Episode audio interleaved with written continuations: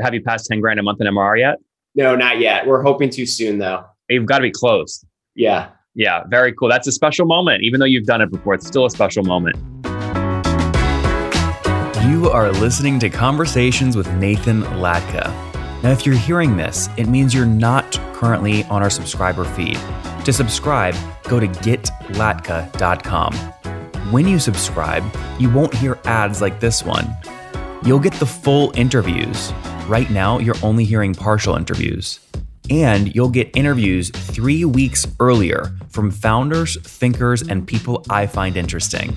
Like Eric Yuan 18 months before he took Zoom public. We got to grow faster. Minimum is 100% over the past several years. Or bootstrap founders like Vivek of Question Pro. When I started the company, it was not cool to raise. Or Looker CEO Frank Bien before Google acquired his company for $2.6 billion.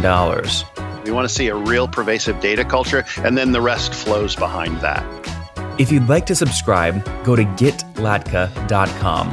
There, you'll find a private RSS feed that you can add to your favorite podcast listening tool, along with other subscriber only content. Now, look, I never want money to be the reason you can't listen to episodes. On the checkout page, you'll see an option to request free access. I grant 100% of those requests, no questions asked.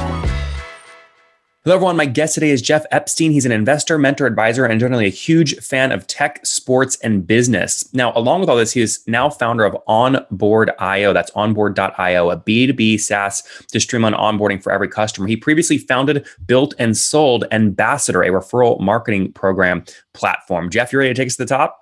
Yes, absolutely. All right. Listen, we haven't chatted, I don't think, since the ambassador days. But my gosh, I'll tell you what, there's so many SaaS founders I interview and they say our number one channel, it's affiliates, but it's always difficult to manage the affiliate model. So you played in that space at Ambassador. Close that story out for us. What happened?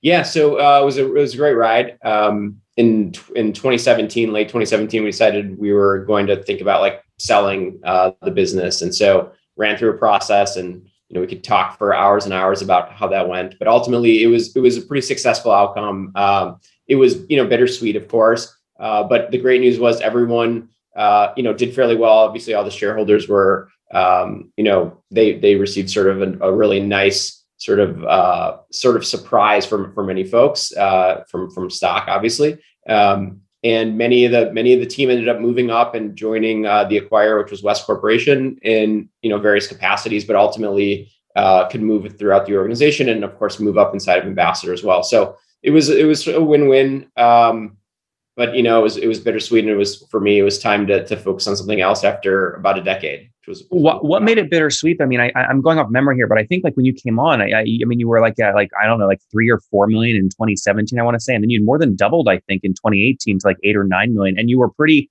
you were pretty capital efficient. I think you'd only raised like five million or six million bucks. Is that all right?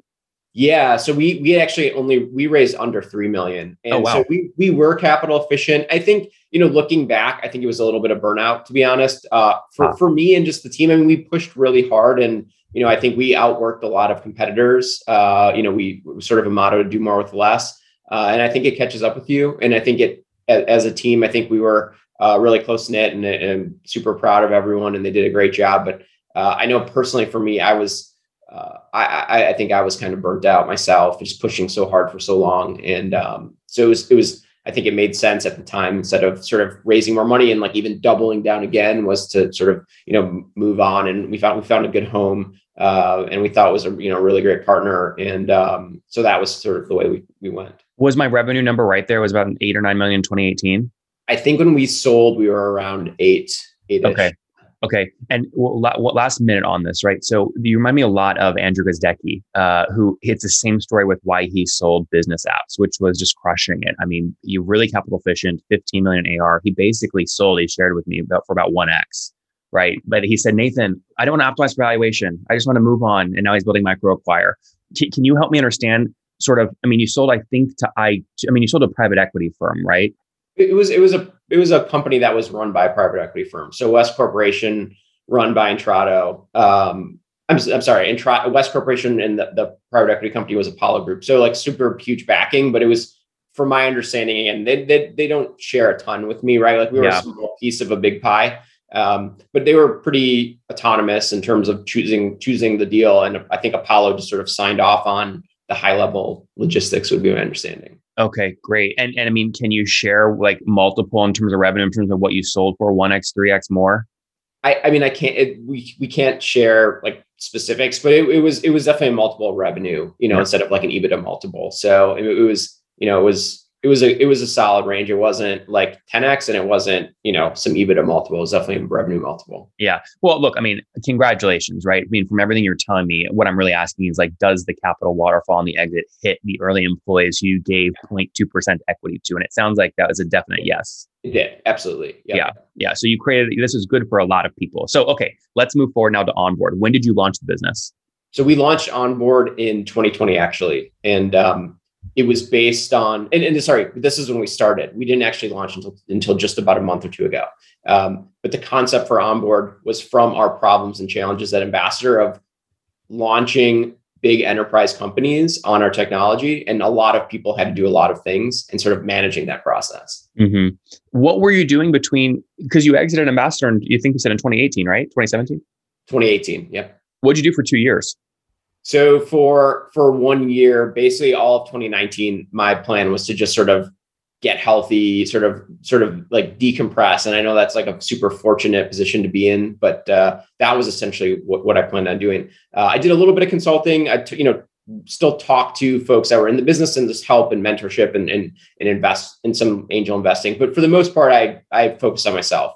Yeah. Um, and then in 2020, as we sort of got into COVID we started kicking around ideas with some of the some of the old uh, you know sort of getting the band back together again. And so for most of early 2020 until we eventually um, ended up sort of starting actually working on on onboard in about april uh, we were sort of thinking about ideas and what are some of the things that we really had pain points with at Ambassador and like how could we address those in, in a way that no one's doing today. Mm-hmm. Just touch on this quick because mental health and just health in general is a big thing. And a lot of us will ignore this. I mean, did Get Ambassador that household? It sounds like it actually made you some to some degree sick. You said get healthy for two years. I, I mean, I think, I mean, the, the, the work itself didn't make me sick. I mean, to me, it was definitely, I made myself like, I, I have, I, I think I have a I have pretty strong willpower and willing to push through a lot of sort of like pain. And I think, listen, it's not me, right? It's like all entrepreneurs, like they're willing to push themselves to lengths that the maybe most people wouldn't. And that's not necessarily a good thing, but I think it's probably fairly accurate. And so, I mean, for me, like I over the course of 10 years, I mean, I gained probably 40 pounds. You know, I, you know, I I wasn't eating healthy, right? Like I was traveling a lot. I wasn't sleep, I probably was sleeping like three or four hours a night oh, wow. a period of many years in a row. And, and I can do it. Like I sustained fairly well. Um, but it's at, at, I think, you know, I'm getting older, it takes a toll. And so for me, I think all those things just added up. It wasn't like, I mean, I, you know, I think like I was stressed out and things like that. So I, I think just focusing on, you know, being a little bit more mindful of my health and well-being, it, it was certainly sort of on trend. And I think that was good that it became a little bit more mainstream and okay to think about and talk about. Uh, but for me, it was it was something that I, I, it was like you know I'm fortunate enough I can invest in these things instead of having to invest in a business. Like I can invest in in myself so that I can be you know better for longer essentially. Yep, you're pioneering this new concept at onboard uh, called Maps, which we're going to talk about here in a second. Uh, but first, you said get the old band back together. Now, a lot of second time entrepreneurs will say the most dilutive event was my co-founder my next thing, I'm going to have enough money. I'm just going to pay someone a lot of money and I'm going to keep 100%. What did you do? So it's funny. I actually thought about it in the opposite way. Uh, for me, it was actually quite lonely. So I was, for, for all intents and purposes, the first few years of Ambassador was all me. And I, at, at points, I owned almost 100%. Yeah. Over time, more there were investors, and then the team received, you know, a bigger chunk of, of, of the equity, which which I think was great. And for me, the second time around, what I, what I much more cared about was working with people that I like to spend time with and sharing some of the sort of burden of carrying it all on, on your back. And so, you know, that was the big difference for me was when, when you're the solo founder, essentially, there's just so much more that you're just carrying the weight of. And, and, it, and it has to be that way, right? Like you can't, uh, you can't have it any other way. Even if you hire someone to do the work, uh, the equity splits and things like that, it's ultimately going to fall to you. And so I I, yeah, you know, I have a true co-founder with Will. It's it's a lot more fun. Um, you know, we both you know started on day one, and um, you know we both have you know a big a big chunk in the outcome, and and you know a big say in like how we decide things. And is Zach involved too, or is it mainly you and Matt? So so so it's it's myself, Will, and, and Matt. Um, and Zach is sort of like a founding was a, was a founder who's now an advisor. Um, and he's obviously a really good friend and still helping us with the business, but he's not doing day to day right now with us. Yep. Okay, so that's sort of how you get things going. True, true co-founder this time around. We'll see how it works out. Tell me about the first customer. How, how'd you land them? Yeah. So the good news is we did have a little bit of a network. So the first customers came through investors as we were pitching, uh, sort of telling them our product was being launched. Our investors started sort of asking their portfolio companies. So the nice thing was we did have companies really as soon as we tuned the product on, we had you know a handful of companies using it. Um, we're still super early, so we're still definitely iterating on on the feedback of those early customers, and then the, you know the next few dozen that are that are using us and, and paying us now. Uh, but it's it's fun. It's it's it's moving way back to the beginning of the of the spectrum where it's you know really learning and understanding and, and really diving into the use cases and, and the little intricacies of the product. So you said a couple dozen, what 36, 48 customers paying today? Yeah, even even yeah, we have uh, yeah a couple dozen, so even a little bit less than that. Okay, got it. We'll call it 30 or so. And um, the first comes from the network, which is great. I always love when folks use the raise process to land investors or investor portfolio companies as customers. It's obviously a smart way to do it. How much did you end up raising? We only raised uh, 1.25 million. So in this day and age, not a ton, but uh, the beauty was it was old investors who literally gave us money pre-product, pre-team. So it was, you know, myself and Will sort of, you know, and, and, and Zach at the time were talking about, you know, what do we want to do? And uh, one of our investors was like, "Hey, you're not going to do this without taking our money." So, uh, and, and, I love I love working with them. It was you know Ludlow uh, Ventures has done really well, and so they were like, "You, you got to do this." So, well, and you just earned them a maybe not a blockbuster return, but a pretty darn healthy return at an ambassador. That definitely, yeah, yeah. Did, they did well. Yeah, yeah. I mean, yeah. You, I mean, you you wouldn't take. I mean, you have a million yourself. I mean, you could have funded it, but really having the partner is why you did it, and they also brought in customers. It sounds like. Exactly. Yeah. And okay. It's a little bit more. Yep. Runway. What do you? So you also, you know, eight, nine, ten years ago were getting your first 30 customers at Ambassador. You approach those 30 probably different than you're approaching the first 30 at Onboard. What's the biggest difference? Are you listening to all the ideas they give you or are you being more deliberate? So the really the biggest thing for me, there's really two two specifics. One is it was a problem that we actually faced this this time. So with with Ambassador, it was much more of a concept, an idea that I had that I thought would make sense, but it wasn't something that I actually lived in. I was I was never an affiliate marketer at a, at a, at a business. I had like an affiliate little side company that I, that I had. So I had some ideas, but I didn't really feel the pain. With onboard, we felt this pain very clearly. Uh, me as running a team and trying to mitigate churn and understand how do we grow our you know top line, but also how do we grow our bottom line? Like our, you know, how do we keep customers longer? And Will uh, was, you know, he he was also in charge with making customers happy, right, and keeping them, retaining them, and onboarding them as quickly as possible, and keeping our onboarding team efficient. So we, you know, we didn't have to hire new employees every time we closed a new deal. Uh, so this was a pain that we felt really closely, right? Being a super um, scrappy and capital uh, capital efficient team. Uh, so that's that's first and foremost. And then second was you know, we are focused on sort of trying to, to hit a niche as, you know, B2B and maybe software and maybe even, even more narrowly SaaS versus trying to solve all things for all people. Right. And the first time founder, I'm like, I just wanted to say yes to everything and then just start building that. And then you end up do going in 50 different directions and you're like, does it actually work for anyone specific? And so this time we're more intentional. It's it's hard though. I mean, it, I understand why I did it now because it's so hard to see someone walk away, even though they're like, oh, this is perfect if you did this one thing, but the one thing isn't in the roadmap. Yep. Yep. Now 30 customers, your pricing page is more mature than most startups. We'll talk about that in a second, but I imagine most of these folks are what 200, 300 bucks a month, something like that. Yeah. So have you passed, have you passed 10 grand a month in MRR yet? No, not yet. We're hoping to soon though. You've got to be close. Yeah. Yeah. Very cool. That's a special moment. Even though you've done it before, it's still a special moment. It, I want to talk about your pricing page, right? Because because you, have done something here which I think is compelling. You've given yourself the opportunity to upsell against multiple pricing axes, right? You have the user-based upsell, and then you have a per seat price under that. You also can say, let's test upselling based off product upselling. They only get outboard if they're on sort of the more advanced plans. And you also do things like, you know, the custom branding, right? Or the des- designated customer success manager on the top tiers. Why were these sort of your initial um, shots at like how to set up the pricing page?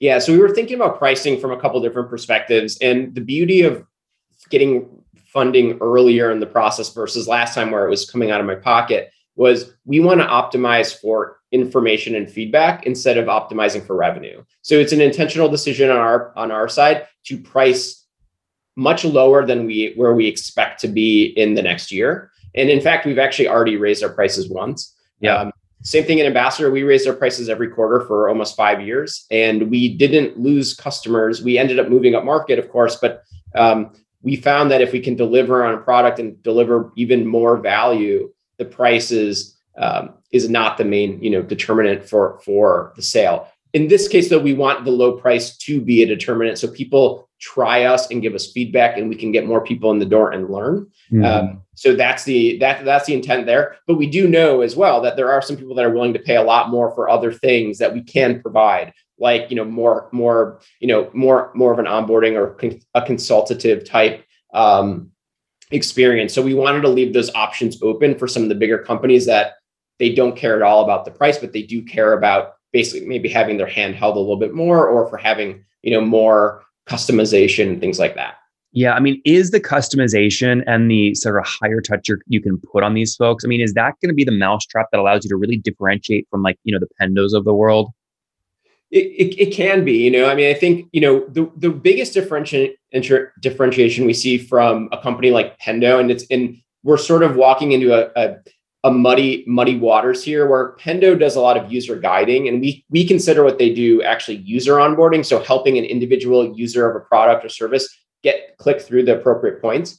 We, we we see ourselves as what we call company onboarding, which is really getting the technology implemented so that that user can, in fact, actually walk through efficiently. So it's really all the things that need to be done before the user even gets access. And so we, yeah. we see them as more complementary than competitive even though the word onboarding is used in both cases, which is a little bit confusing. Is this sort of a throwback to, you know, Ambassador couldn't work unless I installed JavaScript, but the marketer you're selling to can't do that without the tech team. So you're basically now helping people that have to do more more more in-depth things to onboard besides click a button here or there. You're helping them do that. Exactly. That's exactly right. Without without the JavaScript, the marketer can't be successful. And in order for the JavaScript to work, we need to sign off from legal compliance, design, and all these folks and then the marketer can get the walkthrough from Pendo. But before that, all these other things need to happen. And that's where you want to play. Yes. Exactly. I see. Okay. We heard about your co-founder. Splash out the rest of the team. How many folks full time? We have five. Five. Okay. And does that include you three? Yes. Yes. Okay. So how many of you guys are actually pushing code? Three pushing code, myself and Will, non-technical, uh, but technical enough to be dangerous and certainly can speak to, speak to onboarding. So we're doing everything else, you know, sales, success, uh, a little bit of product as well. And then we have the three uh, ex ambassador uh, devs who are awesome and just jamming away. Well, Jeff, you're in a hot space, man. It's fun to see you execute here. Let's wrap up with the famous five. Number one, favorite business book. Oh, I, am going to go with the hard thing about hard things. Number two, is there a CEO you're following or studying? Um, man, uh, I mean, it's super cliche, but Elon Musk uh, is is obviously one that I'm always interested in following. Number three, what's your favorite online tool for building onboard.io besides your tool? I'm big fans of HubSpot. They've really come a long way. Number four, how many hours of sleep are you getting every night? So my my my goal is about eight. So I'm probably I'm probably at about seven, which is a lot more than before. And what's your situation, Jeff? Married, single, kiddos? Married, two dogs, no kids. No kids. And how old are you?